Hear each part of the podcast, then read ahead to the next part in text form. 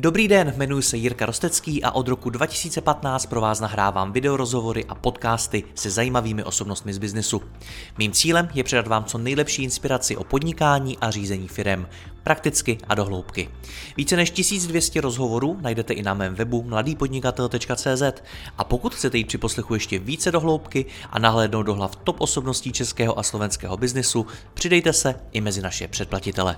Nemohl bych to dělat bez partnerů, jako je ShopTet, který poskytuje nejpoužívanější e-shopové řešení v Česku. Stačí kliknout a začít prodávat. www.shoptet.cz Děkuji vám za poslech a teď už další rozhovor.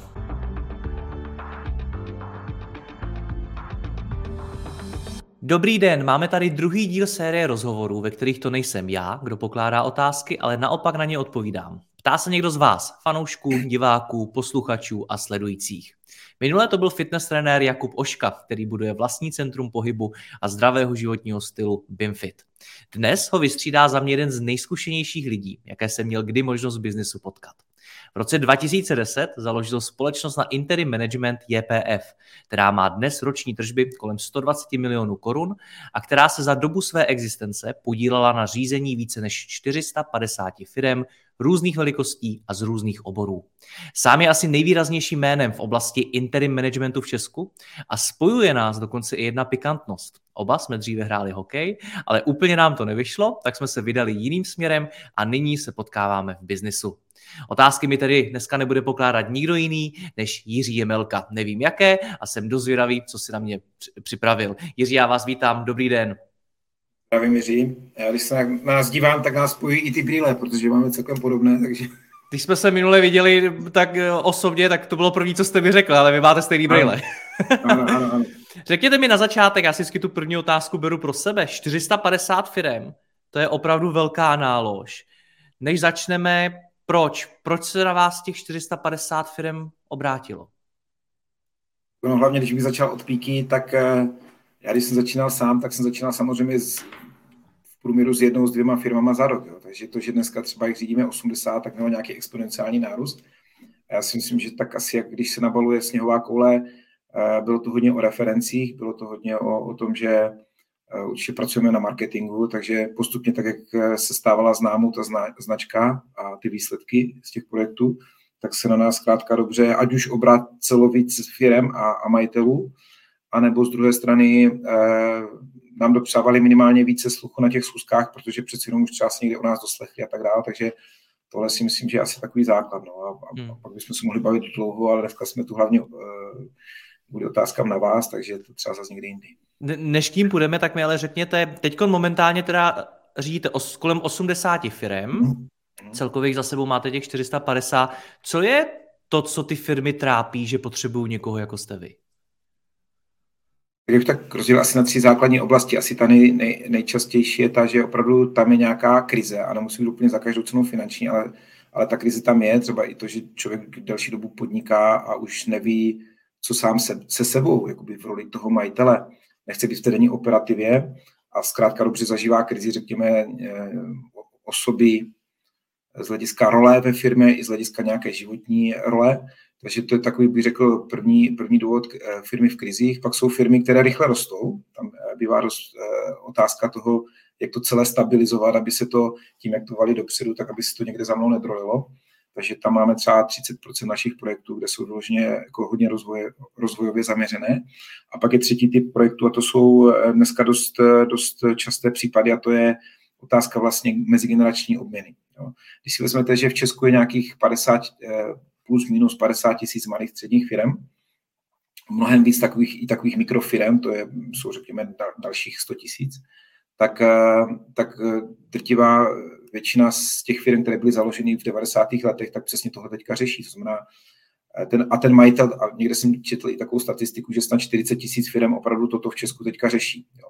Nemyslím si, že 40 tisíc firm z hlediska těch malých středních, což je taková naše cílová skupina, a když k tomu připočteme i ty mikrofirmy, tak si dovedu představit, že to opravdu může být toto číslo, 40 tisíc. A v podstatě, jaké máte varianty? Máte variantu to předat někomu v následující generaci, což vidíme, že neúplně vždycky funguje z různých důvodů. Pak máte variantu, že to předáte na profesionální management, což už je mimochodem trošičku naše parketa, protože ta firma jak já říkám, proč prodávat rodinné stříbro. Jo? Pokud ta firma funguje, pokud se někomu podaří vybudovat firmu, tak to může být i mezigenerační záležitost, že nikomu dalšímu v té generaci se nemusí podařit to samé a je zbytečné to prodávat. Sám jste o tom nedávno psal post, že když potom tu firmu prodáte, a to je jedno, jestli máte potom za prodej na účtu 50 milionů, 100 milionů, tak ono to není ani tak jednoduché, co s těma penězma potom dělat, a aby si člověk nezničil život, aby to nějak dál rozšiřoval nebo zhodnocoval. No a pak je samozřejmě otázka ta, že ten majitel tu firmu opravdu může prodat. Jo? Což je mimochodem jedna z dalších částí eh, příběhu, eh, o které my se dneska zajímáme, že skutečně do těch firm třeba i vstupujeme finančně a ty firmy hmm. kupujeme, i když to už je potom jakoby další eh, segment našeho biznesu. V JPF opravdu ty firmy hlavně řídíme. Hmm. No se všema těma zkušenostma, vhledama do toho biznesu mám upřímně nervy, na co se budete ptát. Jo, jo. Pojďte na to, je to vaše. Jo, tak já si myslím, že vy s tím, že máte, děláte to za prvé dlouho, za druhé máte za sebou přes tisícovku rozhovorů, takže ty, ty věci vás budou napadat. A to je možná i ta první věc, která mě zajímá, protože eh, tím, že máte tu možnost udělat synergii eh, s rozhovoru s tisícovkou biznismenů, manažerů, podnikatelů v Česku, tak jak byste je vycharakterizovali? Jak je vnímáte ty lidi? Hmm. To je široký téma, že jo? Sám víte, že každý ten podnikatel, manažer, říkejme businessman ob, obecně, tak je jiný. A každý má svoje silné, slabé stránky, nějaké svoje charakteristiky a tak. Co je spojuje? Podle mě bude spojovat to, že velmi často chtějí od života víc. Chtějí buď to budovat něco vlastního, nebo se podílet na něčem, na něčem novým, na něčem netradičním. Mají prostě chuť dělat něco jiného než ostatní. Možná mají i větší ambice z hlediska nejenom peněz a majetku a tak, že si prostě chtějí vydělat víc peněz, ale současně i řekněme životního stylu, že možná nechtějí prostě do práce chodit od 9 do 5 jenom, ale chtějí prostě zatím ještě něco víc.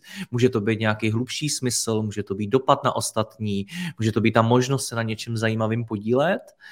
A mají, mají chuť vytvářet něco nebo podílet se na něčem, co používají ostatní a co je užitečný.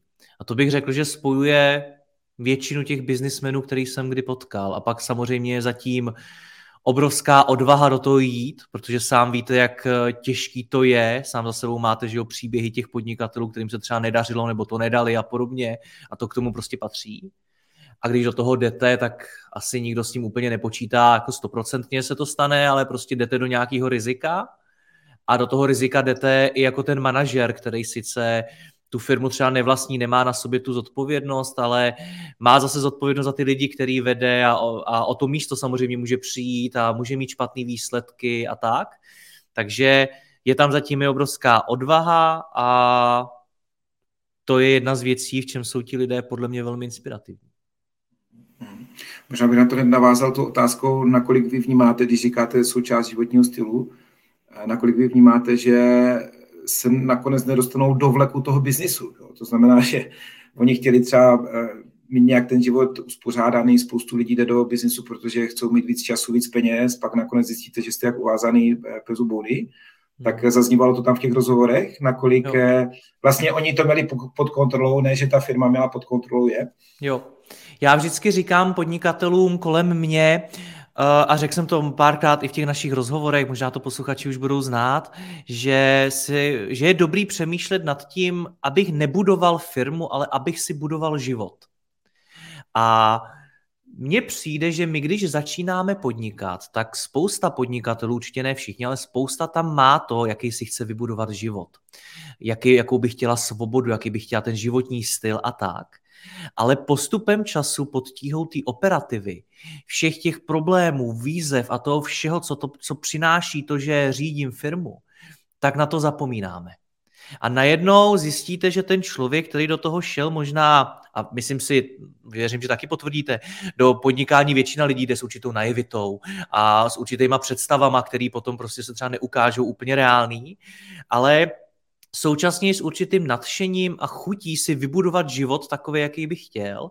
A postupem času zjistíte, že jsou to lidi zavřený v těch firmách, v té operativě a že si strašně dlouho od toho neodstoupili a nezeptali se, hele, je tohle ten život, který já vlastně chci mít? A myslím si, že zrovna ti podnikatelé, protože když sedíte v supermarketu za kasou, tak tam si tu otázku asi úplně položit nemůžete. Tam s tou prácí prostě jako nemůžete hejbat. Tam máte od do, máte nějaké podmínky a nazdar. Ale když si budujete vlastní firmu, tak tu moc máte přece jenom o, něč, o něco větší. Ono to taky není tak jednoduchý, že jo? Ale minimálně máte možnost ovlivnit to, jaký ten život třeba v budoucnu budete mít. Ale na to je potřeba se podle mě zastavit, zamyslet se nad tím a tohle zamyšlení se, tu sebereflexi dělat i opakovaně. A na to si myslím, že spousta podnikatelů zapomíná. Asi tak bude. A co v těch rozhovorech zaznívalo, co s tím potom, když najednou člověk zjistí, že je teda zaseklý v takové situaci, že, hmm. že vlastně on to chtěl mít pod kontrolou a je to úplně naopak, že ten život je velkou. Pak otázka samozřejmě, když nemá sebereflexi, si vůbec k tomu dojde, ale tak jaké jsou vaše zkušenosti s tímto? Já si myslím, že to je hodně o dvou věcech. Jedna negativní a druhá pozitivní. Ta negativní je, když vás něco sejme. Většinou je to zdraví, rozvod, eh, problémy v rodině, prostě něco v tom osobním životě se fakt hodně podělá a pro vás je to taková facka, hele, vzpamatuj se, co vůbec tady na té planetě chceš jako udělat, jak s tím životem chceš naložit a není tady jenom ta firma. To je příběh mnoha podnikatelů, řada z nich to vyprávěla i v mých rozhovorech. Ta pozitivnější věc je nějaká kladná zkušenost. Může to být tím, že eh, já třeba hodně doporučuji potkávat jiný podnikatele. Vy, vy, vy jste byl na několika mých akcích, tam víte, že ty lidé prostě sdílí spolu ty zkušenosti a vy můžete vidět, hele, on má podobnou firmu jak já, ty má řídit jako úplně jinak, jo, a má toho víc času u toho, eh, je u toho možná víc fit, víc šťastnější, co dělá jinak. Jo, a můžete s tím o tom hodit řeč. Pak jsou tady lidé nakonec, jako jste vy, kteří o těch, těch tématech mluví, kteří říkají, hele, buduj si tu firmu jako něco, co ti vlastně má sloužit, čemu nemáš sloužit ty, ale zamysli se nad tím, co vůbec od toho chceš a postav tu firmu tak, ať ti do toho života přináší to, co od toho očekáváš.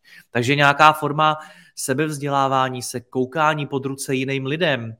No a pak samozřejmě já jsem docela velkým přívržencem i nějaký, řekněme, psychologie, práce s nějakým koučem, s nějakým terapeutem, mentorem, s někým takovým, kdo vám pokládá otázky, které nejsou ve smyslu plníš finanční plán, nebo jaký máš KPIčka na ten měsíc, ale ptá se vás na otázky, co od toho života vlastně chceš, co ti v něm chybí.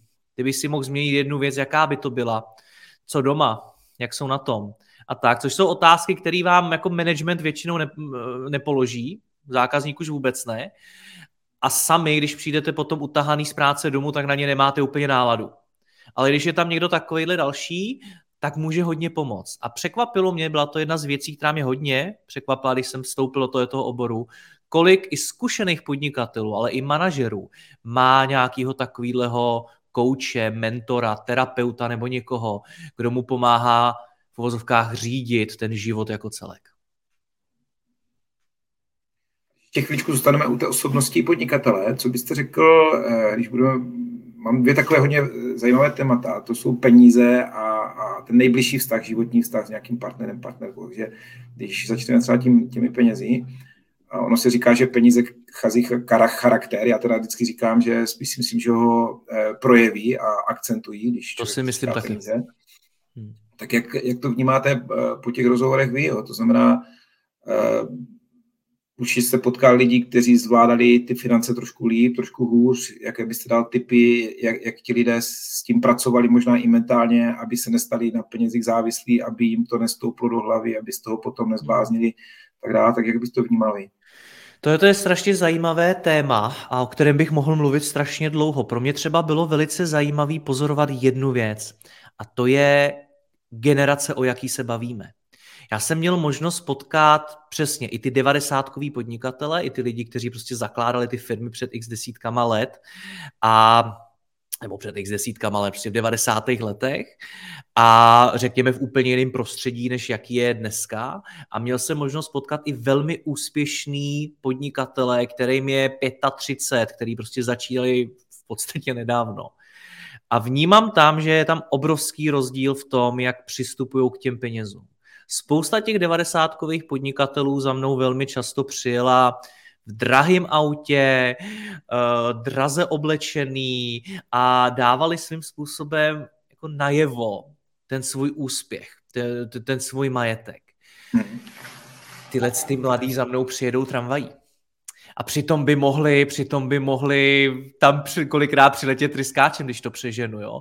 A není to možná ani jenom o tom věku, protože když si třeba vezmu pana Baudyše, zakladatele Avastu, tak to je, tam jsem taky očekával, že za mnou přijede čtyřma Mercedesama, pět asistentek, dva tiskový mluvčí, je to, že jo, jeden, nejbo, jeden z nejbohatších Čechů a nejúspěšnějších podnikatelů historii té země. Přišel za mnou pěšky v šustákový bundě. Jo, a já jsem si vlastně říkal, to je on, to je ono. Jo, a pak jsem zase potkal jiný, kteří to měl se úplně jinak, takže ono nejde úplně generalizovat. Ale myslím si, že dneska i pro tu mladší generaci podnikatelů už to není možná o tom koupit si obrovský barák, koupit si obrovský auto a tak, ale že je to možná víc o té svobodě. Velká část z nich ho, opravdu hodně cestuje nebo přemýšlí nad těmi investicemi ve smyslu nějaký diverzifikace, co nakoupit, jak to udělat, aby to mělo nějaký dlouhodobý smysl, nebo samozřejmě jsou ve věku, kdy zakládají další firmy, mají na to tu energii a podobně. Takže i tohle co si myslím, že je určitá věc, která se mění. No a pak samozřejmě to, jak vás sejme to, kolik vyděláte peněz a co to s váma udělá, je do značné míry daný rodinou, do značné míry daný tou historií, v jaký jsme vychovávaný, jak důležité je pro nás ten nedostatek, jak moc na nás dopadá a tak. Znám podnikatele, kteří to nedali, kteří uh, utratili peníze za věci, které třeba dneska považují za zbytečný a, a jsou schopni o tom mluvit. Uh, na druhou stranu já vždycky říkám, hele, i to je zkušenost. Jo, I to je něco, co si ten člověk prostě koupil. Takže Ono hodně záleží, ale pro mě bylo zajímavé sledovat to, že se to hodně měnilo i v rámci té generace, v jaký, nebo té doby, v jaký ten člověk začínal podnikat. Hmm. To, to si myslím, že určitě s tím souvisí té generace a, a musím říct, taky z historie známe lidi, kterým bychom, když je potkáme na, ulici, na ulici, dali klidně i pět korun, protože... Spo, určitě protože vypadali, jak vypadali a, a vlastnili firmy, kde široko daleko nikdo takovou firmu neměl. Jo. Takže a, a pardon, a... já tady v tom výdám ještě jednu věc a ta věřím, že může některé lidi rozlobit, ale je to prostě taková moje zkušenost. Vnímám obrovský rozdíl mezi tím, jestli jste ten podnikatel nebo manažer. Za mnou vždycky přijelo strašně moc manažerů drahejma autama, i s řidičem, a hrstka podnikatelů drahejma autama i s řidičem. Jo? A je to zase, to pro mě byla zkušenost, hele, to jsou možná nějaký jako úplně odlišný světy. Ono opravdu je možná velký rozdíl mezi tím, jestli tu firmu vlastníš a začínal si v garáži, kde si to vybudoval, prostě jedl si tam chleba, chleba s máslem a vybudoval si to do nějaké velikosti versus jestli jsi manažer, který tu cestu měl jinou a vůbec nechci hodnotit, jestli lepší, horší, jednodušší, těžší, to vůbec nechci hodnotit. No, vypracovat se jako manažer, eh, eh, jako vrcholový manažer nějaký firmy, to taky strašně těžké těžký. Jo? Vůbec to takhle nechci hodnotit, ale taky tohle to pro mě bylo, že v těch drahých autech potkávám mnohem víc manažery než podnikatele. Ale zase, neplatí to tak vždycky, nejde to úplně takhle generalizovat. No jednou podnikatel ze Vsetína, kde ho zaměstnanci sami přemlouvali, ať si koupí už trošku auto, protože jezdil na jednání do bank a všude možně, tak mu ho nakonec koupili snad sami, nebo nevím, jak to bylo úplně přesně, ale přijel na jednou v autě, kde lidi říkali, ale vůbec teď jsme pomalu tě viděli tady jezdit ve favoritu a no. najednou tam stálo nějaké auto, takže jo, jo. Já si pamatuju a... si paní, paní Valovou, zakladatelku Sika, která taky strašně dlouhou dobu vlastně bydlela, bydlela prostě de facto v té firmě a o, taky tenkrát mi vyprávěla něco v tom smyslu, že jí po strašně dlouhé době museli přemluvit, ať si teda koupí to auto, ať teda taky jako si dopřeje něco hezkého. A ty, jako velká část těch podnikatelů, to určitě znáte, znáte i vy, to nemá tak, že prostě jde do toho biznisu pro to, aby si koupili to drahé auto nebo ten drahý barák a podobně. Ty lidi přece motivuje něco úplně jiného, takže to tak potom ani, ani, ani nemají. Neutrácejí za to rovnou ty peníze. Jo, tam napadá mě, jsou tam dvě věci. Že? Jedna věc je, že eh, ti lidé mají nějaké priority a manažeři určitě budou mít trošku ještě jinak priority nastavené než podnikatelé. A druhá věc taky obecná eh, nějaká linie, že často je to právě střední třída, která se snaží ukázat, že, že je někde výš a ti podnikatelé to asi nemají úplně, hlavně někteří zapotřebí, protože eh, zkrátka dobře ano, oni si něco i vydělali, oni ví, že si to můžou koupit, ale z druhé strany vidí právě, že ty priority jsou někde jinde. Jo. jo. A Což, současně si eh, myslím, že je to i o tom, že jste vlastně úplně jinak naučen zacházet s penězi. Hmm. Jako podnikatel víte, že když máte na účtě 10 tisíc, tak těch 10 tisíc můžete vzít a do něčeho investovat, co vám zkusí vydělat 20 tisíc. A tohle ta zkušenost, kterou vy v tom biznesu prostě děláte každý den, 10 let, 20 let, prostě furt, tak eh, to je obrovský návyk, to je úplně jiný vnímání těch peněz a podnikatel je někdo, kdo vzal svoje peníze, na začátku bych pravděpodobně neměl moc a šel a vytvořil z nich víc peněz. Pak se pravděpodobně zadlužil, pak pravděpodobně měl jen osobní směnky a tak dále a tak dále. Ale je to prostě někdo, kdo s těmi penězi pracuje tak, že je rozmnožuje a že je investuje do aktiv, který vydělávají ty peníze dál. A to, to, tak a to si myslím, že člověk, který nikdy nepodnikal, tak nemůže mít v tak plný míře, jako to má podnikat. A může to mít určitě také, stoprocentně, znám, znám spoustu takových lidí, ale myslím si, že když ten biznis opravdu děláte a to je, to je váš denní chleba, tak eh, a víte, že těch 100 tisíc může být další skvělý člověk nebo, nebo prostě něco, něco důležitého, tak vám v té hlavě prostě hraje, jestli jako tohle jo nebo ne. A spousta chlapů mi třeba v tom biznisu říkala, že to byla až jejich manželka, která přišla a řekla jim, hele, a nebylo by dobrý už, aby si si taky jako vyplácel něco pro sebe a mohli jsme investovat i v té rodině a tak dále, jo? že kolikrát jich k tomu muselo donutit to okolí nebo ten život a tak. Ono z té nouze potom vzniká možná právě takový ten způsob maximálně efektivního přemýšlení fungování, což možná v extrému vede k tomu, že ten člověk získá pocit, že si pro korunu nechá koleno vrtat, ale ono to má asi trošku jiné konsekvence, než jak to vidí někdo z, z, z jiného pohledu. Hmm. A, a když už se teda zmínil tu manželku, tak pojďme trošku teďka na, a to nemusí být manželka, může být manžel, že když podniká žena, ale Určitě. pojďme trošku tam. Uh, jsou, jsou samozřejmě různé přístupy, různé, eh, já nevím, vnímání světa, hodnoty a tak dále. Ale pojďme se zkus, trošku pobavit, jestli se vám to někdy v těch rozhovorech tam objevovalo, jak to vlastně oni zvládali skombinovat právě s tou rodinou, se vztahy. Jo? S tím, že já znám podnikatele, který říká, když se nám eh, ozve, že s námi chce spolupracovat, že tolik času věnoval firmě, že se mu rozpadlo první manželství pak se mu rozpadlo druhé a třetí už nechce, aby se mu rozpadlo, tak nás volá, aby jsme jim pomohli.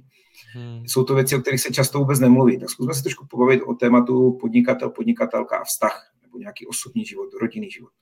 Já bych řekl, že to je v biznisu jedna z nejpodceňovanějších, nebo jedno z nejpodceňovanějších témat. Strašně málo se o tom mluví. Na druhou stranu přijde mi, že se o tom mluví stále víc, že už je i spousta podnikatelů, kteří jsou ochotní to sdílet, mluvit o tom. Ono je to hodně osobní, že jo? Vy nechcete říct, že jste prostě podílel své první manželství, protože jste se věnoval firmě a na manželku jste neměl čas. To se jako málo kdo chce. Současně, co si budeme říkat, podnikatelé velmi často bývají docela složitý osobnosti. Jsou to lidi, kteří mají velký tah na branku, jsou, jsou schopní řešit problémy rychle, napřímo, přemýšlejí komplexně, přemýšlejí dopředu, jsou vytížený a tak, což ne vždycky musí být ty nejlepší vlastnosti, které si nesete domů. A je zase potřeba se s tím naučit. A je pravda, že ta manželka ti jakákoliv tak, nebo manžel, to je úplně jedno, prostě ten partner, tak jemu je vlastně jedno, jaký jste podnikatel nakonec. Jeho zajímá, jaký jste pro něj partner, nebo jaký jste otec nebo matka dětí a tak. Takže ono je to jako úplně jiná role a to, že jste dobrý podnikatel, neznamená, že budete dobrý partner, rodič a podobně. Je to těžký téma tohle, velice těžký. Nejsem vztahový poradce, upřímně. Nevím, nevím, jak to řešit. Eh, sám jsem s tím mnohokrát bojoval a bojuju, takže je, je, je, to, je to náročný. Samozřejmě firma, firma se vyvíjí, eh, chvíli je to dobrý, máte čas, pak přijde pandemie nebo nějaká krize, tak ho zase nemáte. Takže je to těžký, doma, doma se to těžko vysvětluje, málo kdo umí ty problémy, který v sobě má, jako nechat za dveřma baráku a nenosit si je domů, protože to byste fakt musel být robot spousta lidí nemá to štěstí, že vedle sebe nemá partnera, který to chápe a opravdu jako toho člověka naplno podporuje a, a svým způsobem tomu strašně obětuje. To se taky málo komu, komu povede tohleto. Biznis je plný rozchodů, rozvodů, špatných vztahů, nevěr, já nevím čeho všeho možného. Koluje to, eh, šeptá se to, mluví se o tom. Je to smutný, je to toho součást, upřímně řečeno, já vlastně nevím, jestli mimo biznis je to jiný. Nemám to srovnání, věřím, že to zase jako tak úplně jednoduchý nebude, neumím si třeba představit sportovci, jak to můžou mít, když třeba cestují, nevím, po celých Spojených státech, protože hrajou NHL, když jsme u toho hokeje a, a, a vlastně jako nemají, nemají toho času tolik a pak jsou furt na tréninku, tak taky musí být podle mě těžký, takže podle mě to není jenom v tohletom. Je, je, to, je to obrovská výzva tohle je to dost zásadní věc, protože potom člověk eh, možná v určitý moment zjistí, že má úplně spálenou zem kolem té firmy. Sice hmm. firma šlape, materiálně zabezpečený, ale jak, jak, jak je si prázdno v tom životě. Že? Já si myslím, že to je hodně o těch maličkostech. Jo, že co jsem se bavil se spoustou podnikatelů, tak uh, mi nakonec říkali, hele, co můžeš, no, tak krachuje ti firma, musíš v ní být, nemůžeš prostě jet z domu, a, a, a být s rodinou. Nezvládáš těm dětem dávat tolik času. Ta ženská nemá tolik, nemá tolik pozornosti, tolik, tolik energie jí nedáváš, prostě nejseš tam. Tak co máš dělat? No, tak, tak aspoň zavolej. Tak ji aspoň zavolej a řekni, že na ní myslíš, že sice nemůžeš být doma, ale že na ní myslíš. Nebo tak až pojedeš domů, tak řekni asistenci a ti koupí kitku pro ní prostě, jo? Nebo, nebo udělej prostě něco takového, nebo se snaž najít v tom kalendáři aspoň jeden den, kdy teda můžeš jako s tou rodinou bejt, nebo, nebo prostě jako projev to, že sice nejseš doma, ale na toho partnera myslíš, je pro tebe důležité a tak. To je něco, co mi řeklo několik podnikatelů. Věřím tomu, že dost často chceme v životě problémy řešit jako nějakým jako velkým řešením, ně, ně, nějakou velkou změnou a od zítra to bude dobrý. Myslím si, že to, je to už vůbec neplatí ve vztazích, že tam prostě to je velmi často o malých kručcích a o nějaký postupný změně. A věřím tomu, že to je to třeba může být dobrá rada. Začít malýma kručkama a aspoň nějakou pozorností. Nejhorší je podle mě si říct, no je to prostě na hovno, tak to nebudu řešit. To je podle mě pro ten vztah to nejhorší. Teď už nechci nikomu dělat reklamu, ale měl jsem eh, hodně dobrých ohlasů na restart muže.cz, když budeme teda u chlapa. A tam jsou všechny ty věci, které člověk přirozeně vnímá, že ano, tohle by mělo být, ale e, právě pod vlekem toho, že jsou ty povinnosti, které souvisí s tou pozicí, tak e, to majitele, podnikatele, manažera, tak člověk, pokud to opravdu bere vážně a zodpovědně, tak tomu fakt věnuje ten fokus. A pak e, akorát možná stačí v těch milimetrových volných chvílích dodržovat pár základních principů, aby to aspoň trošku šlo, ale člověk, když přijde z té práce, je unavený, tak prostě často ten, eh, tu pozornost a tu energii tomu vztahu nevěnuje, což si myslím, že právě no, potom to, co, co, co znamená ve finále, že ten vztah se rozpadá. Jo. No jasně, těch, těch různých, pardon, těch, těch různých kruhů, mužských kruhů a i ženských kruhů a různých těch, těch projektů vlastně pro obě dvě uh, pohlaví, tak je stále víc. Já znám strašně moc podnikatelů, kteří si něčím takovým prošli. Jo, že byste to vůbec neřekl. Jo. Jednou, jednou mi jeden to je to vyprávěl a, a, říkal mi, hele, já jsem teda jel někam takhle na týden na něco a říkal jsem si, že tam to bude samý ubožák, který v životě nic nedokázal, v životě nic, nic neumí a bude to jeden zoufalec vedle druhého a potkal tam jednoho podnikatele vedle druhého, sami úspěšní lidi. Jo. A, teď, a teď vlastně mu to úplně změnilo to jako vnímání toho, a mezi nimi i ty další lidi, kteří třeba nepodnikají. Já zjistil, ale na začátku, když jsem tam přijel, tak jsem si myslel, že jsem jako něco víc, jo? že já jsem ten majitel té firmy jo? a to, je, to jsou ty ubožáci, kteří prostě se tam přišli vybrečet. No postupem času mi došlo, že jsem na tom úplně stejně jako oni. A já znám strašně moc příběhů podnikatelů, kteří někam prostě takhle jeli nebo někde něco takhle sdíleli, něco absolvovali a tak a pomohlo jim to zase se na ten život podívat jinak je, myslím, možná trošku zbytečná jakoby stavovská poza, že člověk si právě myslí, že když někde něco dokázal, no tak pak jede někde je z vrchu a tam jsem svého času slyšel moc pěkné heslo, zařaď se zpátky do lidstva. No, to je, to, že je úspěšný, eh, to, že je úspěšný ve firmě a potom to nefunguje třeba v tom vztahu, anebo někam přijde do společnosti a má trošku pocit jako nosu nahoru, tak eh, ve finále paradoxně nejvíc to možná uškodí mu samotnému, protože někdo jiný zase může být úplně špičkový v manželství a naopak může od něho načerpat typy a rady, jakým způsobem ty věci řešit tam. No jasně, ale ono je to svým způsobem i logický, protože pokud jste majitel firmy nebo klidně ten manažer, tak vy jste silná persona. Vy vlastně jako máte pod sebou ty lidi, řídíte je, jste v pozici té moci, té síly, pravděpodobně máte velkou zodpovědnost, pravděpodobně možná děláte i nějaký finální rozhodnutí těch věcí, rozhodujete o věcech a pravděpodobně za sebou máte i něco, co se vůbec nikomu dalšímu, nebo co se povedlo strašně málo lidem. Možná jste vybudoval něco od nuly, co je dneska fakt to obrovský razítko na to, že jste fakt asi jako dobrý, jo? Že, že opravdu vlastně něco umíte, jste chytrý, schopný a tak. No a najednou máte někde brečet a, a, a být tam prostě za jednoho z těch zoufalců, když to teda řeknu v uvozovkách, kteří ale třeba pro mě osobně vůbec nejsou zoufalci, protože když někdo sebere tu odvahu a jde se jako čelem postavit těle s tím vnitřním věcem a těm svým životním problémům, to je podle mě jeden z největších projevů odvahy, jaký může a shodou okolností je v brzké době taky něco takového čeká. Shodou okolností za čtyři dny a přesně jako ve mně se odehrává to, jako velice podobný pocity, jako měl ten, ten známý, který mi to doporučoval. A přesně si říkám, ježiš, to bude strašný, tam, budou, tam bude x lidí, všichni budou brečet, teď to, teď to, teď to bude úplně strašný zážitek, já tam nechci. A teď přece, teď já jsem tenhle ten a dokázal jsem tamhle to a umím tohle a já nevím co všechno. A jasně, že se vám to někde v hlavě odehrává. Jo, že vám v práci všichni tleskají a uznávají vás a vy mi tady prostě jako jeden z nejzkušenějších interim manažerů v Česku říkáte, teď vy jste udělal tisíc rozhovorů a tohle to pokládáte mi tady otázky. Čtyři dny dopředu a já tam někde budu brečet s dalšíma lidma.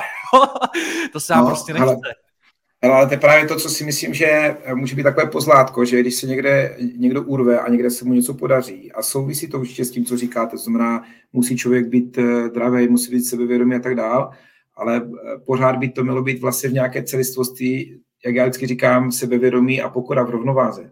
Jo. A to, že jsem úspěšný někde, ještě neznamená, že budu mít automaticky úspěšné zdraví. Přesně že budu mít tak. automaticky kondici, že budu mít automaticky vztahy. A někdo si to trošku stotožňuje synonym, synonymem, že když jsem úspěšný tady, tak už budu úspěšný všude, jo? což je jako dost laciný, řekněme, způsob přemýšlení. Takže za mě je to spíš známka toho, že člověk potom eh, objevuje další eh, bohatství, které potom ale vůbec nesouvisí s penězma, s úspěchem ve firmě, ale souvisí třeba právě s těmi vztahy.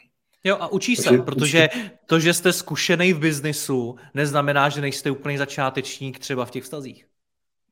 Jo, nebo v tom zdraví, nebo, nebo v pohybu, nebo v nějaký spiritualitě, nebo prostě v dalších a dalších tématech a najednou zjistíte, že v té práci teda sice jste za frajera a máte tam v uvozovkách PhD a pak přijdete do úplně jiné sféry a tam jste na základní škole a tak tak prospíváte. Takže jo. určitě. A ještě jsem slyšel zajímavé, že nikdo z nás asi nebude řešit na smrtelné posteli, že ještě víc času netrávil v práci ale že dost pravděpodobně si bude říkat, proč si netrávil víc času s rodinou, s, s ženou, s manželem, s dětskama.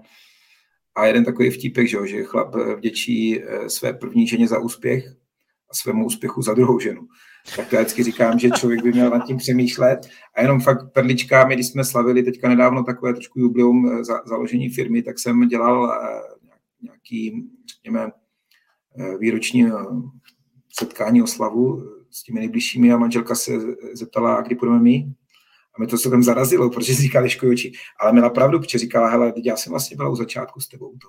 Hmm. Takže to je zase to právě demonstrování toho, jak člověk jako zapomíná na některé věci, které bude asi trošku jako samozřejmé. No. Přesně tak. Nic, pojďme trošičku dál od eh, toho prvního tématu, co jsem si osobně nazval jako osobnost podnikatele.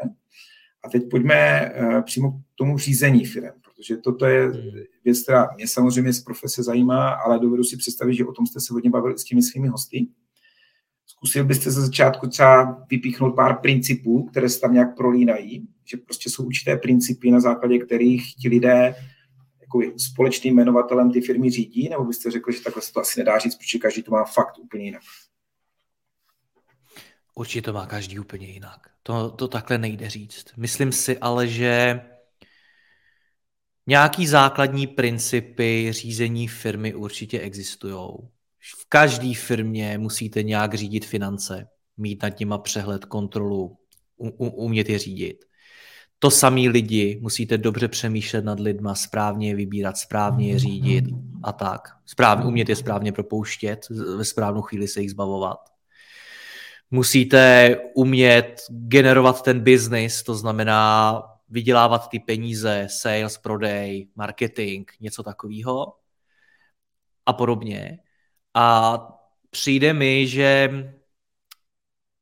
to, co já vnímám, když se teda podívám na ty tisíce podnikatelů, tak každý z nich byl silný v něčem jiným.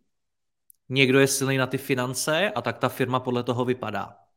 Někdo byl silný na produkt a tak ta firma podle toho vypadá, ale zase třeba podceňuje ty finance nebo ten prodej. To je podle mě třeba velký nešvár českých podnikatelů, to vídám nejčastěji. Že jsou velmi silní v tom produktu a umí ho vypiplat a udělat ho geniálně a pak ho neumí prodat. A ty principy, těch principů je celá řada, co byste měl teda nějakým způsobem ovládat. A já to vezmu jako k čemu? Tak eh, když, eh, dejme si to třeba k tomu hokeji, když, budete, když hrajeme hokej, nebo chcete být úspěšný hokejista, tak vám přece nestačí jenom to, abyste dobře bruslil. Vám, vy jako musíte umět i s tím pukem. Vy musíte umět dobře střílet, dobře nahrávat, musíte umět dobře forčekovat, musíte umět dobře bránit, útočit, musíte umět dobře trénovat, musíte si umět dobře stravovat, starat se o sebe, musíte umět přemýšlet nad tím hokejem, jak ho vlastně hrát, jaká je strategie, musíte být týmový hráč. Je tam spousta vlastností, které ten divák nevidí který si neuvědomuje. Pro mě třeba bylo strašně těžké naučit se brzdit na levou stranu. Mně to nikdy nešlo. Já se, protože to fakt pro mě to byla velká výzva. Strašně těžký pro mě bylo, když jede rychle můj protihráč, mu správně nahrát, abych mu to nedal moc dozadu, nebo moc dopředu, nebo moc pomalý, aby to nebylo ta nahrávka a tak. A tomu divákovi to připadá, že to je úplně normální, že to je přece snadný, ale ono není, že jo. To je zatím jsou prostě možná stovky tisíce hodin, než se to naučíte. A v tom biznisu mi připadá, že my občas jdeme a řekneme si, hele, mě baví bruslit, tak budu hrát hokej a už se nenaučíme brzdit a nahrávat a střílet a tak. Takže pro mě osobně je docela zajímavý i ty podnikatelé vést k tomu, ale to je skvělý, že jsi dobrý na produkt. Pojď se bavit o lidech. Nebo pojď se bavit o tom, jak přemýšlíš nad tím prodejem. Nebo umíš teda dobře prodávat a opravdu jsi si jistý, že vyděláváš peníze, nebo ti to v té firmě někde teče? Umíš řídit ty finance? Máš nad nima přehled? A tohle to je podle mě něco, na co se zapomíná, že podnikání není jenom o tom, že přijdete na trh a něco prodáváte, nebo jenom o té jedné vaší dovednosti, kterou, kterou, ve které jste silný, ale že to je fakt docela komplexní věc. A čím je ten biznis větší, tak tím je to ještě komplexnější. A na to se podle mě zapomíná. To je podle mě to, co často neřešíme a dá se to řešit tím, že se v tom vzdělávám, to je nakonec smysl mojí práce těm podnikatelům ukazovat ty témata, ve kterých třeba nejsou tak silní, ale můžou poslouchat ty, kteří v tom naopak silní jsou. No a nebo to deleguju, nebo prostě si na to najdu někoho, kdo mě to buď to naučí, nebo to bude dělat za mě. A to můžete být třeba vy v EPFC, ala interim management, nebo si uh, nahajruju někoho in-house, nebo si najdu externího konzultanta, prostě x možností, jak, jak se to, je to dá řešit. Ale uvědomit si, že Umět dobře nahrát je taky důležitá vlastnost nebo schopnost a že se ji musím naučit nebo na to musím někoho mít. To mi připadá, že v mnoha firmách trvá docela dlouho, ale že už chceme hrát zápas, ale ještě jsme se nenaučili ani pořádně střílet. Musím potvrdit, že tu zkušenost mám taky a teď přemýšlím vlastně, jak to, jak to celé uchopit, protože si myslím, že to je důležité téma. Jo. Je, je spoustu takových různých cest, jak vstoupit do biznisu jakéhokoliv druhu. Samozřejmě máme obory, kde jsou víc bariéry vstupu, jsou, jsou obory, kde to je jednodušší, hmm. ale principiálně někdo je silný, jak vy říkáte, na sales, někdo na produkt, někdo na finance a tím začne a bohu díky za to, protože si mu aspoň trošičku něco začne jakoby hýbat dopředu, dařit, něco možná i málo vydělá, ale za mě je drtivá většina eh, těch lidí v biznisu právě u toho zůstane a už se dál nerozvíjí. Že si říká, hele, budu těžit a vytěžím to úplně na 100%, možná na 1000% tu svoji dovednost, nebo to, kde je to, to moje flow. A, ale potom, jak kdyby celý svůj business život skákal po jedné noze. To znamená, tam je strašně důležitý prvek učení.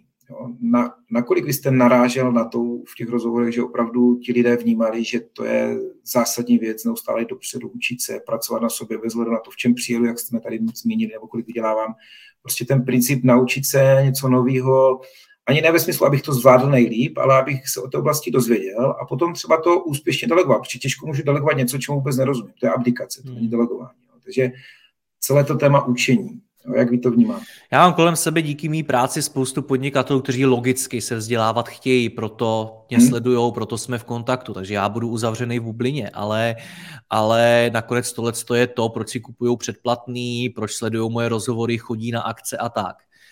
Ale uh, jako nemyslím si, že je taková většina. A myslím si, že jako hodně podnikatelům chybí dobré informace.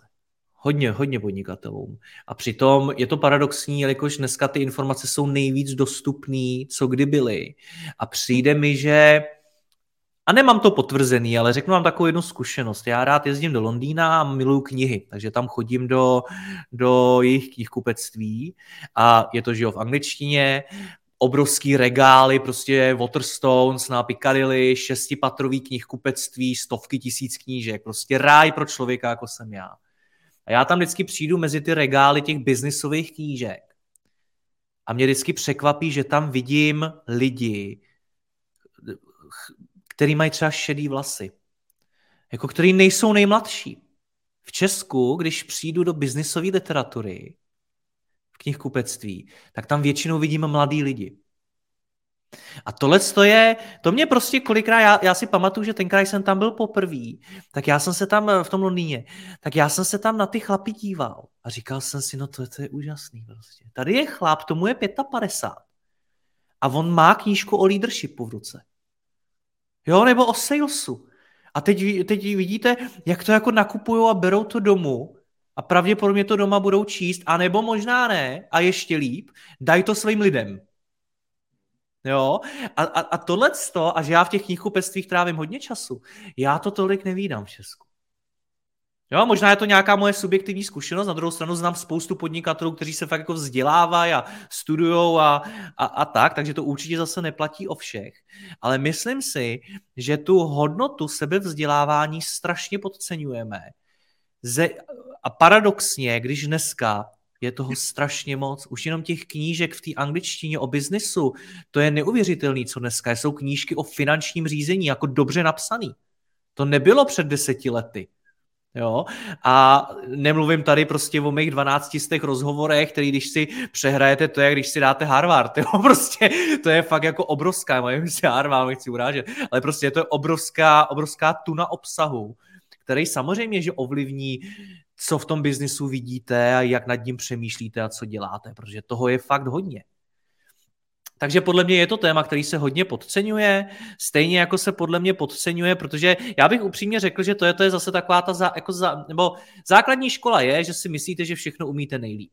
Tak do té firmy jdete a myslíte si, že se to naučíte jenom tou zkušeností, což jinými slovy znamená, budu dělat jednu chybu za druhou a naučím se z toho, co jsem podělal což, je, což bývá drahý, zdlouhavý a tak.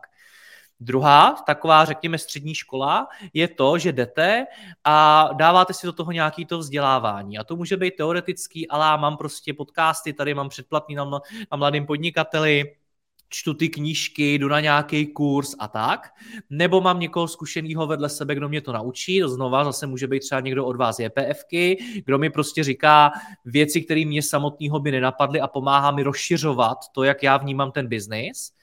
No a vysoká škola je, že to samý dělám pro moje lidi že nenechávám růst jenom sebe jako foundera nebo šéfa, ale že ty knížky koupím i svým lidem, že ty podcasty koupím i svým lidem, že naj, pošlu někoho na, ale ne na školení, jako abych si očkrtnul, děláme interní vzdělávání, ale že toho člověka fakt se snažím někam posunout a nechávám ty lidi kolem sebe růst.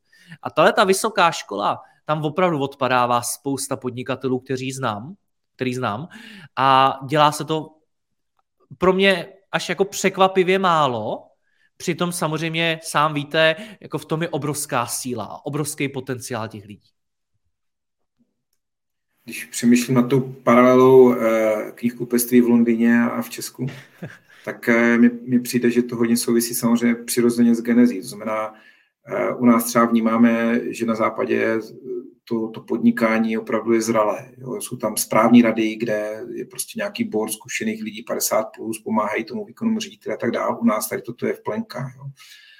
A myslím si, že na západě opravdu ti lidi mnohem lépe vnímají, co je takové, bych řekl, modus operandi, aby prostě ten biznis fungoval, zatímco v Česku se to pořád učíme a u těch 90. to bylo o tolik eh, víc specifické tím, že když někdo hodně zbohatl, tak si myslí, že to strašně easy a všechno bude fungovat samo. Zatímco dneska už jsme v takové té fázi toho zralého kapitalismu a opravdu už tam začínají platit takové ty, bych řekl, ustálené standardní pravidla, kam podle mě patří i to učení. Jo.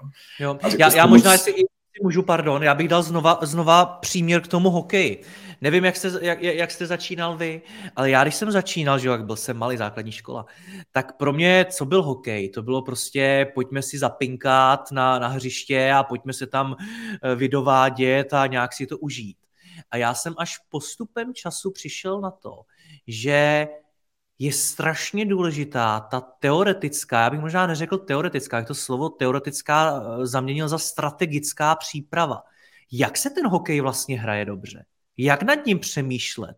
Jakou má každý z těch hráčů na tom hřišti uh, roli? Co tam vlastně přináší a v čem teda já jsem dobrý a můžu to přinést na ten let? No a dneska, když se podíváte na vrcholový sportovce, třeba na ty hokejisty, tak oni samozřejmě to je to ví, že jo, oni, oni s tím pracují. To není, že si na ten, na ten led naskáčou a bruslej si jak chtějí a každý dělá, co, co ho napadne. Ale zatím jsou strategie a my pak tleskáme, já nevím, Ovečkinovi, jaký je to genius, protože dal nádherný gol, jenomže on tuhle tu situaci pravděpodobně milionkrát trénoval, jeho hráči přesně věděli, kde ten Ovečkin je a přesně mu dokázali nahrát a on dokázal přesně vystřelit. A ono to vypadá jednoduše v té televizi, ale on je zatím ten trénink. A to je to mi připadá, že máme v tom biznisu taky. Jo? Že my, jako, jako kdyby jsme si chtěli jít vydovádět a zastřílet si, jako užít si to a podhodnocujeme tu strategickou přípravu. To prostě se podíváme na to, jak se skutečně teda budují firmy. Co to znamená budovat firmu? To vás, že jo, já nevím, kde se to učí, tohleto. Většina podnikatelů, který jsem potkal, to nemá vystudovaný v životě to nedělala. A o to, o to vlastně paradoxnější je si v tu chvíli jako jít a obout si bruslé a myslet si, že si zahraju dobrý zápas. No jako užiju si to, bude to jízda a pravděpodobně pak budu úplně zničený a budu z toho úplně vyflusaný, ale jako mohlo by být něco předtím. Takže podle mě je to zase velice podobné jako třeba v tom hokeji. Moje začátky byly takové v hokeji, že mi nechtěli vzít ani do přípravky, že jsem neměl stát na bruslích. Takže, ale, ale ten příměr je určitě dobrý. Jo. Myslím si úplně stejně, že zbytečně až trestu hodně eh, mnozí v tom biznisu přemýšlejí, až, omlouvám se to slovo, až primitivně nad těma věcma. A chybí tam právě ta schopnost jakéhosi nadhledu, strategického, řekněme, vnímání a slova, které tady zaznělo už dneska několikrát, to je přemýšlení. Jo. Myslím si, že hmm. Eh, biznis je hlavně o přemýšlení. Jo. Ani o tom, že ani ne o tom, že jste král na té šachovnici, což je právě ten one-man show styl toho majitele, podnikatele, který se snaží to jakoby celé uh, zvládnout sám, ale vlastně vy byste měli být v pozici šachového hráče. Vy ani ten král byste neměli být na, té, na šachovnici. A možná taky zajímavá otázka. To znamená, nakolik jste mezi těmi rozhovory, si to vůbec dá třeba i procentuálně říct, narazil právě na takovéto strategie. To znamená, že fakt se dá říct, hele, se, on nad tím přemýšlel strategicky, jako ten šachový hráč. A proto konsekvencí bylo to, že se v té firmě a v tom biznisu neutopil a plus minus to dokázat celé zvládnout. Jo. A nakolik tam procentuálně byli lidi, kteří lítali obrazně řečeno po té šachovnici a řešili od eh, nákupu záchodových papíru přes eh, materiál a, a za lidi řešili práci a lidi si z nich dělali srandu, protože hele, on to stejně za nás ve finále odmaká sám a teď tam uvidíte člověka, který je pomalu rozmazaný jak maslo na chleba, že prostě jako nestíhá, protože říká, proč já mám takové lidi, proč já mám takové problémy a, a ani si třeba neuvědomí, že to vlastně s tím svým nastavením a tím, omlouvám se znovu za ten výraz, primitivním pohledem, jak to celé dělat, tak si to vlastně způsobuje sám. Hmm. Odpovím vám na to, jestli můžu, tak si dovolím ještě jednu odbočku k tomu hokeji. Já jsem ho začal hrát asi s pětiletým spožděním než ostatní. To je strašně moc, že jo? protože když oni už hráli zápasy, moji spoluhráči, tak já jsem se teprve učil bruslit. Já jsem je dohnal. Já jsem se naučil rychle bruslit, střílet, nahrávat, i na tu levou stranu jsem se nakonec naučil brzdit. Jenomže mně pak došlo, že jsem se nenaučil přesně to strategické přemýšlení. Výsledkem bylo, že já jsem na tom ledě lítal ze strany na stranu a tam, kde je půk a tam jsem se snažil něco uhrát a bylo to bez koncepce, bez strategie, bez čehokoliv. Můžeme, mohli bychom se bavit, jestli mě to trenéři uměli naučit, jestli vůbec to je to jako v Česku ty trenéři umí učit a podobně. Jiná debata, ale já jsem to neuměl. A tohle je podle mě zase krásný příměr k tomu biznisu. Já jsem dokázal ty ostatní kluky dohnat a vy, když dneska založíte firmu a trefíte na dobrou věc a zvládnete udělat nějaké věci, vy pravděpodobně rychle vyrostete. Ono se vám to povede. Já mám kolem sebe spoustu podnikatelů, kteří vlastně podnikání vůbec nerozuměli a najednou mají firmu a ta firma má desítky nebo stovky milionů obrat.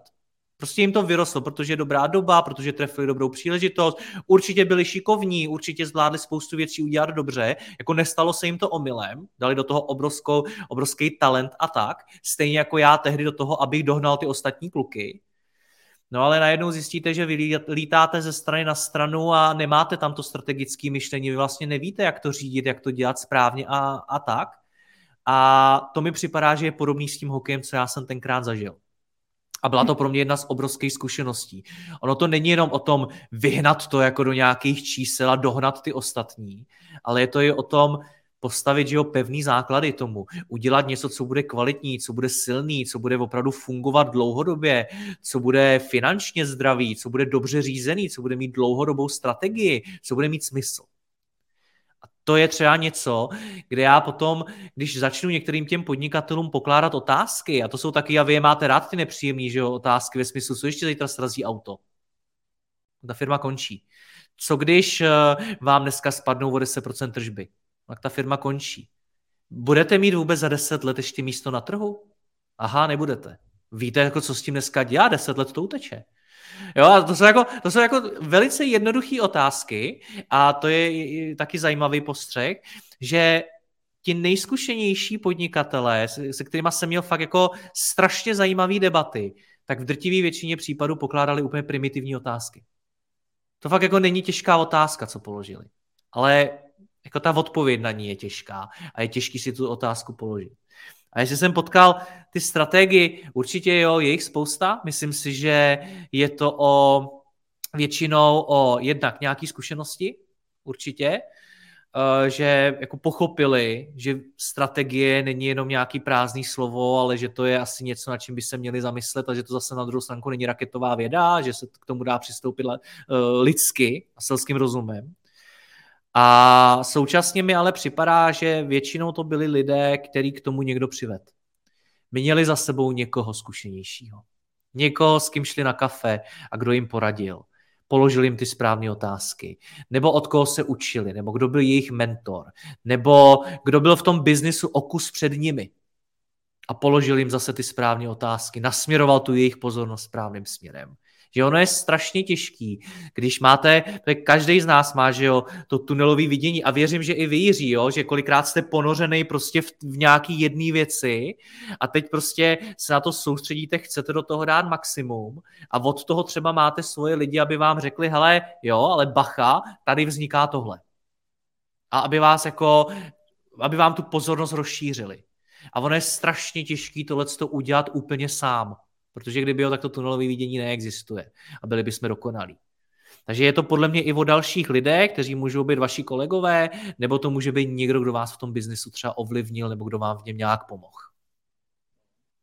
To souvisí hodně i s tím vztahem, jak jsme se bavili hned v úvodu, že vlastně ta interakce je prostě strašně důležitá, bez hledu na to, jestli ten člověk je tak úspěšný nebo tak úspěšný. Prostě být v interakci s lidmi obecně. Jo? A to je jedno, jestli na osobní eh, linii s partnerem, partnerkou, anebo v, v případě té firmy s klíčovými lidmi, anebo outside ven z firmy, jak jste řekl, máte třeba setkávání podnikatelů, prostě neustále, jak já říkám, se nechávat oplodňovat, jo? protože to tam prostě je, je to tak.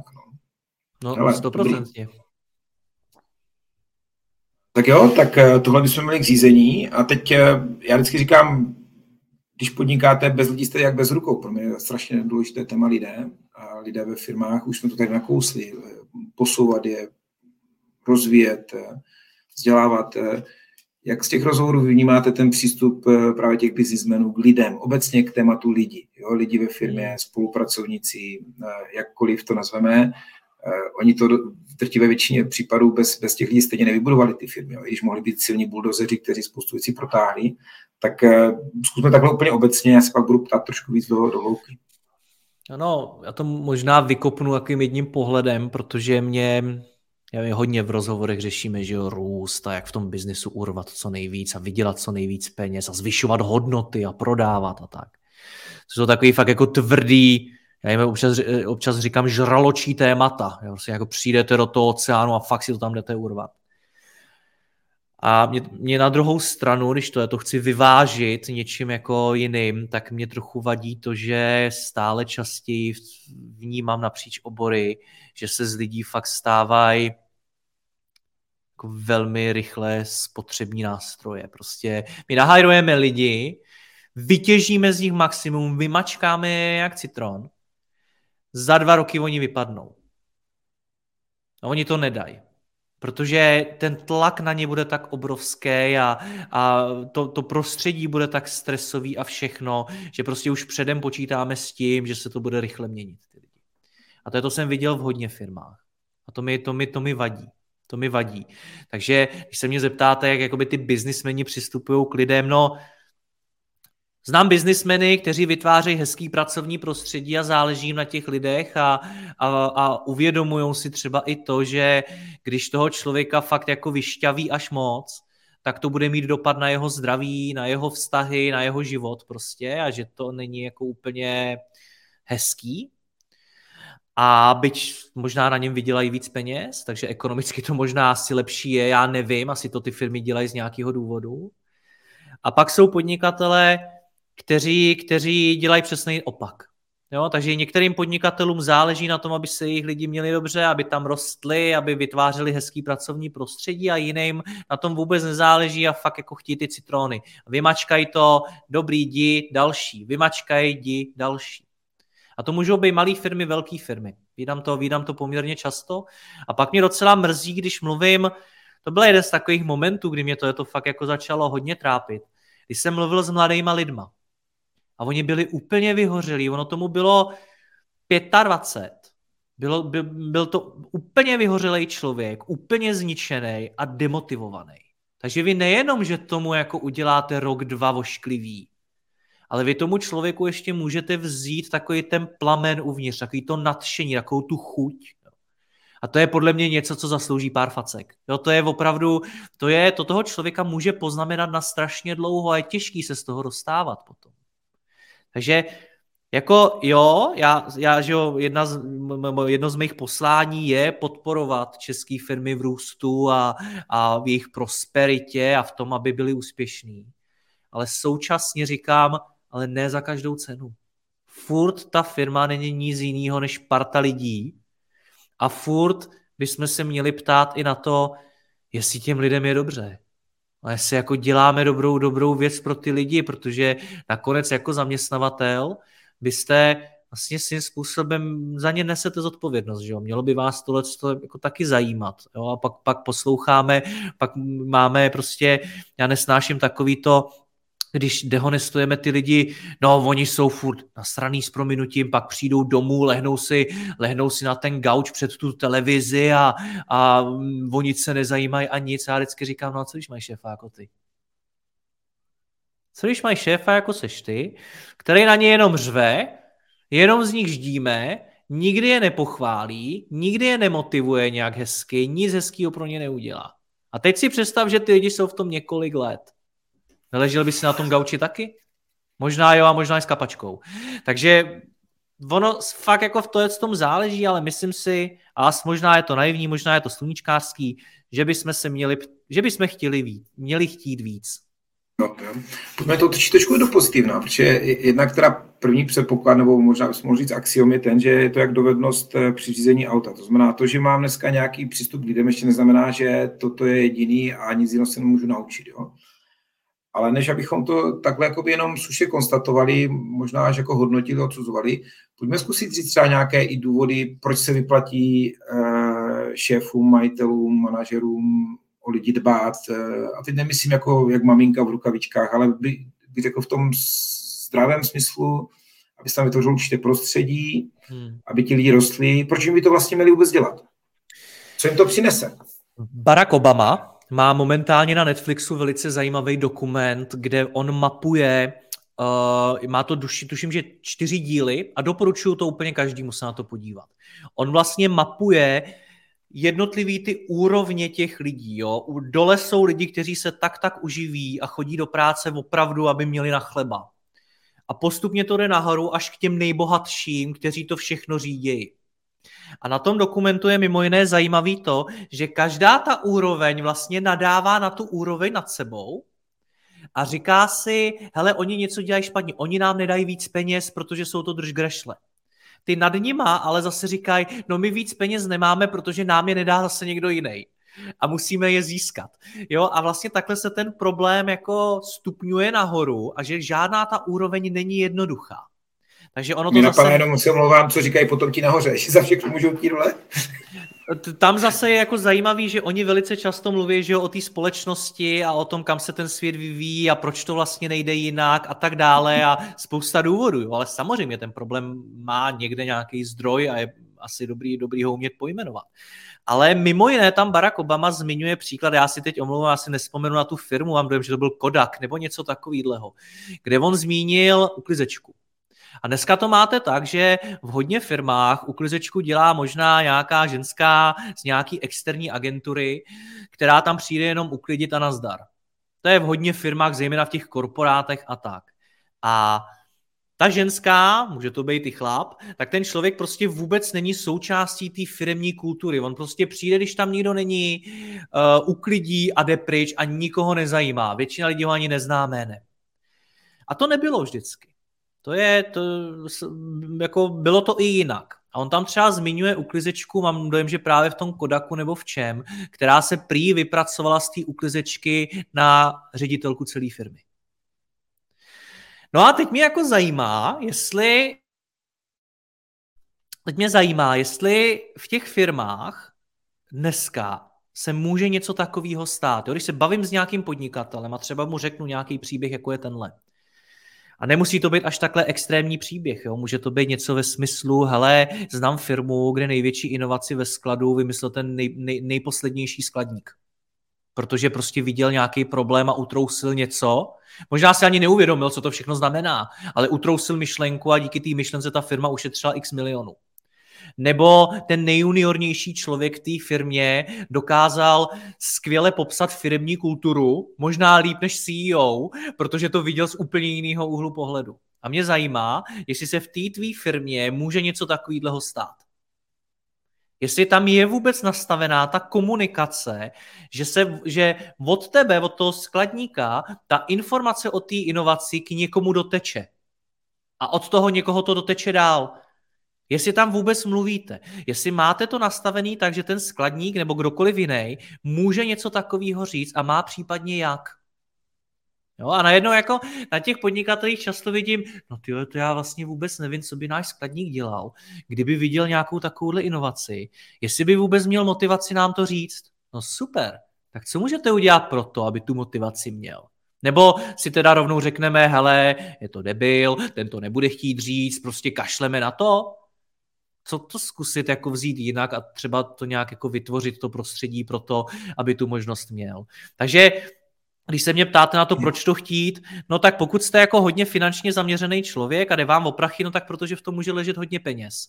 Pokud vám jde o nějaký větší hodnoty a podobně, tak uh, to může být možná o tom, že prostě vytváříte hezkou firmu, která ten svět jako dělá lepším, protože dělá hezký pracovní prostředí a ty lidi z ní chodí šťastný. Pro spoustu lidí tohle pro ně to nic neznamená, je jim to jedno, no tak pro ně oni většinou slyší třeba na ty prachy. Myslím, že z praxe máme zkušenost, že tam je těch, těch návazných kontextů tolik, že to bychom mohli fakt být eh, na jednom dalším vysílání takovým, jo, že potom máte samozřejmě jako zaměstnavatel nějakou značku a široko daleko k vám nikdo nechce nastoupit a, a strašně jakoby se personalisti u vás ve firmě jako berou za vlasy, proč vlastně nemůžou nikoho sehnat a tak dále. A tak dále. Takže já slyším o mnoha podnikatelích, o mnoha firmách, kde mi lidi říkají, hele, já mu sice fandím, ale dělat bych pro něj nechtěl, jo. A teď a, úplně jo. vidíte ty talenty, ty zkušený lidi, jo. A nebo mladí lidi, u kterých já třeba vidím obrovský potenciál, že fakt můžou do nějaké firmy přijít a neuvěřitelně tam vyrůst. Jo. A to chcete, že jo, to prostě chcete v té firmě mít.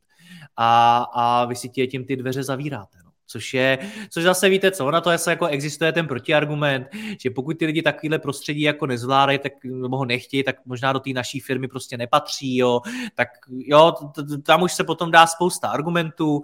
Já, já věřím tomu, že lidský talent jako není nevyčerpatelný a že bychom měli vytvářet takový prostředí, kde ho přitahujeme a kde jsme schopni ho získat a ty lidi můžou růst a ta firma není jenom o těch penězích, protože jak jste tam předtím říkal, že na té smrtelné posteli jako nepočítáte ty peníze a podobně, tak mě by třeba zajímalo, jestli jsem za sebou nechal šťastný lidi nebo prostě vyhořelý duše.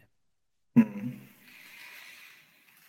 Ono taky mimochodem to množství lidí taky není eh, neomezené, takže to, že někdo řekne, ale ten se k nám do kultury nehodí, tak eh, potom najednou zjistíte, že firma sice by mohla jít dopředu, ale nemůže, protože to nemá s kým dělat a ten podnikatel to sám nezvládne. Nebo má, že... Zejména no. v Česku a zejména v některých oborech, kde se kolikrát ty lidi skoro znají jménem navzájem.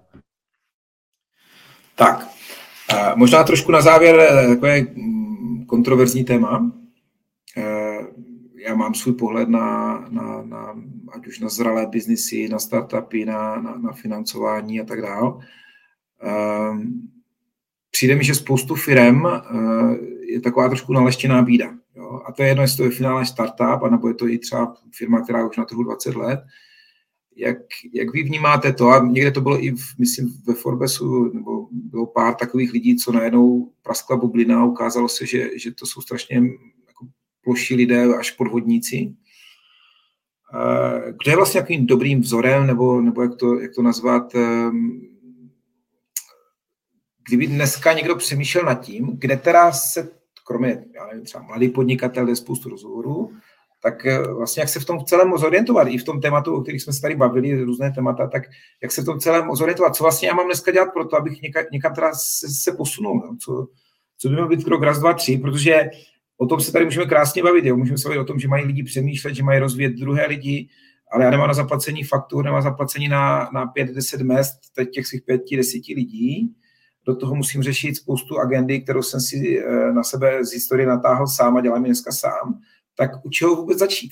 Jak to celé vlastně... A jako, jako majitel firmy nebo jako... Ano, jako ano, jako majitel firmy. No jako majitel firmy bych se měl ptát na to, co vlastně chci vybudovat jakou tu firmu já vlastně chci mít, protože to je podle mě klíčová otázka. A ono je to důležitá otázka i protože nakonec já v ní budu trávit nejvíc času. A strávím v ní dost možná fakt jako velkou část svého života. A nebo nějakého životního období. A možná té firmě obětuju spoustu dalších věcí kolem, včetně toho zdraví a tak dále. Jo. Těch vztahů a tak. Takže já bych se první ptal na tohle, co já vlastně chci mít za to podnikání, jak mi ta firma má sloužit, mě jako člověku, co mi má přinášet, jak mi má ten život zlepšit. A to bych řekl, že je nějaký, já tomu říkám majitelský zadání. Prostě, že si jako definuju, co mi má ten biznis přinášet. A od toho by se podle mě měla odvíjet spousta dalších věcí. Problém dnešní společnosti je, a e, trochu jste to nakousnul, že my hodně hodnotíme ty firmy a podnikatele bez znalosti toho kontextu zatím. My vidíme tiskové zprávy, jak jsou firmy úspěšné a jak vyrostly a rozhovory s jakože úspěšnýma podnikatelema a tak. Ale viděli jsme jejich finanční výsledky. Viděli jsme, viděli jsme nebo slyšeli jsme, co o nich říkají teda lidi, co pro ně pracují. Jo, viděli jsme, jaký mají reálný dopad, jaký to jako skutečně je. Takže my jsme dneska bohužel zblblí tím, že vybudovat firmu znamená vymyslet nějakou technologii, sehnat na to investora, narejzovat strašně moc peněz a prodat to pravděpodobně někomu do Ameriky. To je definice moderního podnikání, když se podívám na některé média. A já si nejsem jistý, jestli tohle je ono, jestli jako tohle je ten typ podnikání, který chceme, jako země, jako lidi, jako jednotlivci, jestli pro někoho to je, někdo to miluje, tohleto, ale, ale jako je to ono, ono se taky dá podnikat mnoha způsoby, že jo, sám to znáte, máte 450 firm za sebou, já věřím, že každá z nich byla nakonec úplně jiná, prostě měla jiný ambice, měla jiný hodnoty, byla jinak řízená, byla, ten majitel od toho měl jiný očekávání a tak. Takže já bych si možná, jako, to máte podobně jako na tom Instagramu, jo, kde vidíte prostě všechny ty sexy holky, sexy kluky, jak mají ty nejspokojenější vztahy na světě a, a nádherný dovolený a luxusní věci a tak, ale vy prostě víte, pokud nejste úplně blbej, že to je iluze, nebo že to je střípek toho jejich života, ještě xkrát vyretušovaný a přejetý pěti filtrama. Jo? A úplně stejně je to v těch tiskových zprávách a v těch rozhovorech některých a v některých těch médiích a tak, ale ten biznis je přece trochu taky jiný. A myslím si, že skutečně vytvořit si dobrý majitelský zadání, já chci mít firmu, ve které budou lidi pracovat rádi. To může být jedna z hodnot, který si řeknu. No a už to ale znamená spoustu věcí. To znamená spoustu rozhodnutí, spoustu možná investic, spoustu možná ne, který řeknete. Chci mít firmu, která má dobrý dopad na, na, na svoje okolí. A zase to znamená spoustu věcí. Nebo firmu, která je dlouhodobě udržitelná. Nebo chci mít firmu, která je finančně zdravá. Zase, to je nějaká kompetence, kterou se musíte naučit a možná ji nezvládnete sám. Dá se to v uvozovkách koupit, aby vás to někdo naučil. Nebo chci mít firmu, eh, pro kterou já budu rád pracovat, ve který já budu mít to svoje pracovní místo, který mě bude bavit a naplňovat. No to je, se snadno řekne. Ale to znamená, že musíte znát sám sebe, v čem jste třeba vy jako Jiří Jemelka dobrý, co vás baví, co vás naplňuje, v čem jsou vaše silné stránky a v tu chvíli potřebujete to vymyslet, abyste se na to mohl zaměřit a kdo bude dělat to ostatní. Takže zase jakoby nějaká ta. I to, že ta firma bude ekonomicky jako silná ve smyslu, že budu mít na ty faktury a když na ně zrovna nebudu mít, že mám do čeho sáhnout, to znamená tvořím nějaké rezervy nebo mám třeba tu firmu víc diverzifikovanou, jo, buduju prostě něco stabilnějšího a tak. A to je to všechno, můžou být nějaký zadání, který já si sám napíšu a od kterých já se rozhoduju při řízení a budování té firmy. A je to něco úplně jiného, než čteme v těch médiích. Protože za to, že máte ekonomicky zdravou firmu, vám nikdo nezatleská. Nikdo vám nezatleská za to, že u vás lidi pracují rádi. Stejně tak vám nikdo nezatleská za to, že jste jako podnikatel šťastný. To prostě to není jako, to není hezký titulek, jo, to prostě jako neprodáte. Ale za to, že jste narejzoval čtvrt miliardy, nebo že prostě rostete, byť máte obrovskou ztrátu a v životě jste neviděl žádný prachy a tak, za to, za to tleskáme furt. To je jako s těma lajkama u těch hezkých holek a kluků na tom Instagramu. Takže já bych si sednul a sepsal bych si tyhle ty věci, co já vlastně chci, co je to moje zadání a od toho bych to promítnul do nějakých firmních hodnot. Mluvil bych o tom s mýma kolegama, s mým, pokud mám management, s mým managementem, pokud jsme v tom podnikání dva nebo tři nebo víc je nás, kdo vlastníme tu firmu, sjednotil bych se v těch věcech, co od toho vlastně všichni chceme Kolikrát jsem překvapený, že lidi spolu podnikají, ale oba dva chtějí něco jiného a nikdy si to neřekli. Eh, komunikoval bych to do té firmy a ano, dělal bych prostě nějaký změny. A sám třeba víte, že udělat změnu ve firmě není nikdy jednoduchý a může to trvat, ale může, to, může se to povést a možná ta firma nebude tak sexy pro novináře a nebude třeba možná ani tak velká a tak, ale možná, že vy při ní budete mnohem víc šťastnější. Takhle bych začal. Tři věci mě k tomu napadají. Jedna věc, že uh, lidi dneska hodně dají na to, jestli vypadají něčkově úspěšně. Uh, hmm. Málo dají na to, jestli jsou v něčem spokojení, zejména v tom biznisu. Tak je, no. uh, druhá věc, která naprosto rezonuje s tím, co říkáte, a, a řekl bych to jednoduše, prostě chybí selský rozum. Že člověk, aby si srovnal vlastně, jak se vypadal jeho život, tak se hodně nechá ovlivnit tím, jak, jak ty média, to všechno kolem ho tlačí vlastně do nějakého vnímání života, což chce asi trošku jakoby koncentrovat se na a mít pevné nervy na to vlastně, kdo jsem já, spíš dávat zvnitřka ven, než se nechat zvnitřku ovlivňovat, aby mi každý řekl, přiotočil nebo při, přiohnul do své podoby. No a pak je třetí věc, a to je to vlastně, když už to člověk jako si srovná v hlavě, tak eh, se obecně říká, že ti nejlepší biznismeni 70%, 70% času opravdu věnují komunikaci. Ne, ne tomu, že něco dělají, ale opravdu jsou s lidmi komunikují teď neříkám, že rodé konečná říkají, říkají o svých hodnotách, ale prostě se s lidma baví. Jo. To už samo o sobě je otázka nějakého příkladu, že ti lidi navnímají toho člověka. Já vždycky říkám, strašně důležité, aby lidi naopak, aby poznali, kdo jste vy. No a tohle to je třeba to zajímavý, jako... pardon, to je to třeba zajímavý. Já jsem několikrát slyšel zejména o takových těch moderních technolo- technologických firm, že ten founder a někdo říká 50%, někdo říká 80%, netráví komunikací, jak říkáte vy, ale rajzováním peněz. No, protože na tom je nastavený právě celý ten, ten model, že jo? nechci říct business model, ale ten model fungování té životnosti toho vůbec, aby aspoň, když že to prodal, aby přežil ještě aspoň další rok. Jo. Takže hmm. ono z druhé strany, taky se na nás obrátilo pár, pár investorů, kde, kde zainvestovali do startupu a viděli, že ten founder prostě manažersky na to nemá a zase oni jsou v klinči v tom smyslu, že ví, že bez toho foundera to prostě dál nepojde, protože natolik silná osobnost vlastně v tom startupu, že, že tam cokoliv se stane, že tam přijde zvnějšku nějaký externí interim manažer, tak samozřejmě ten founder se blokne a může to být, může to být nedozidné následky. Ale, hmm. ale roz, rozhodně na závěr bych jakoby tohoto tématu řekl, že my opravdu dřív jsme zakládali firmy, dneska se často zakládají startupy.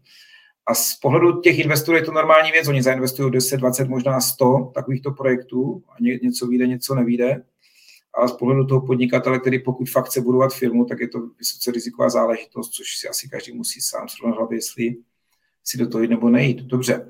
Já je to jiný sport? je to jiný sport, je to jiný, jiný obor, no, jiný pravidla.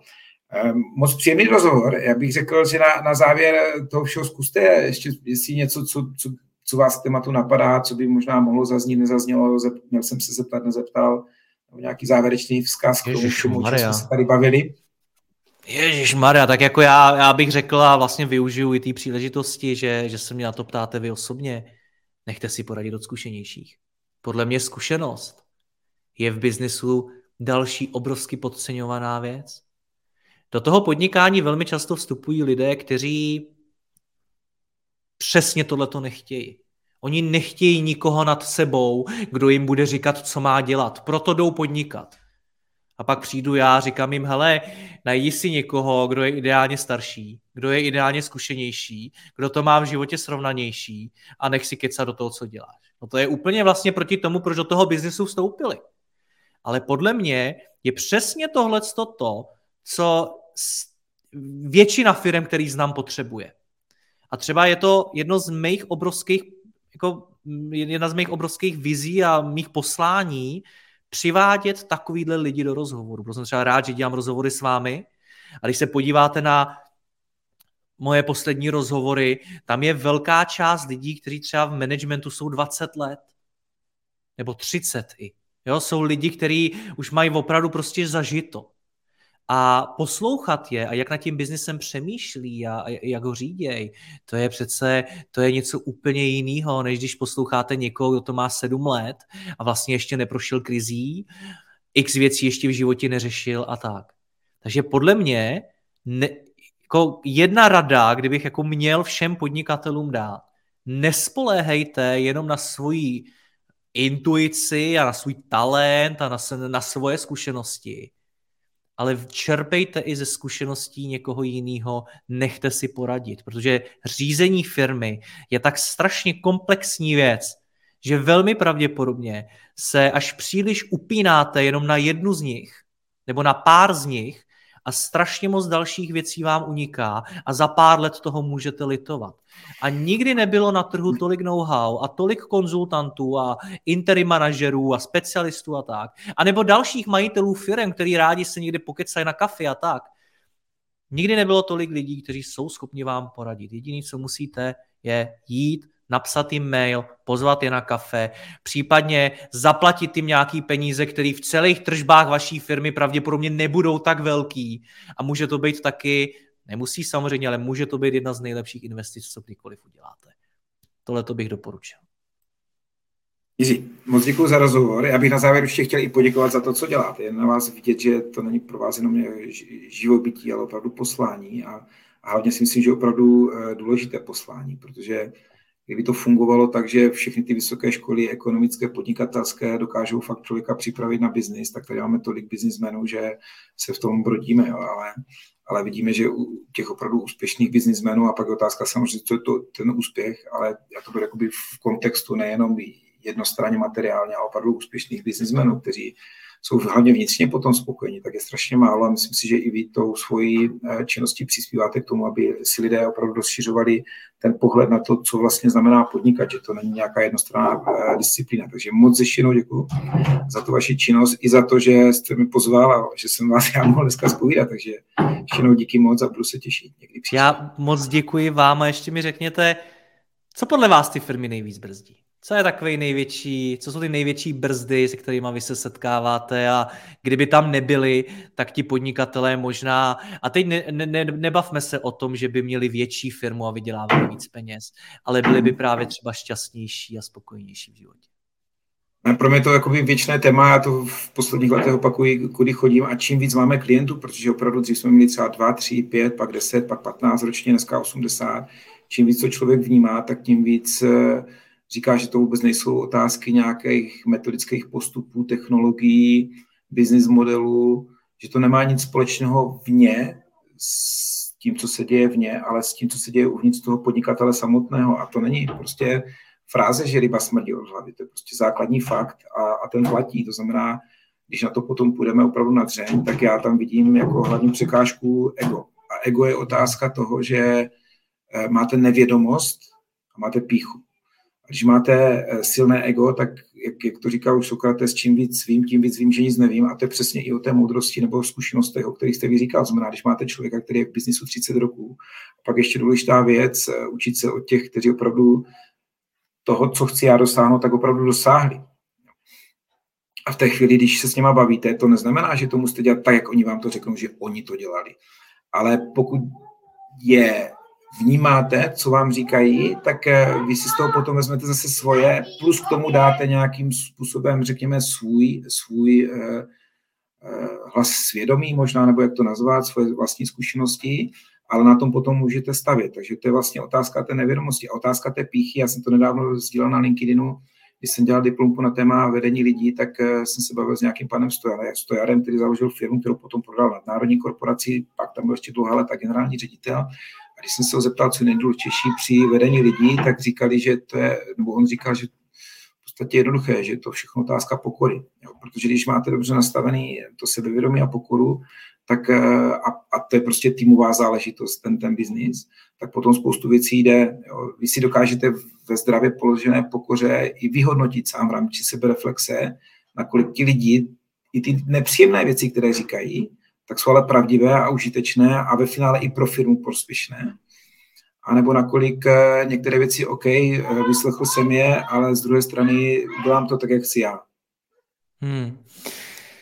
Já vám moc děkuju. Slyším, že vás tam děti volají na oběd, tak vás nebudu zdržovat.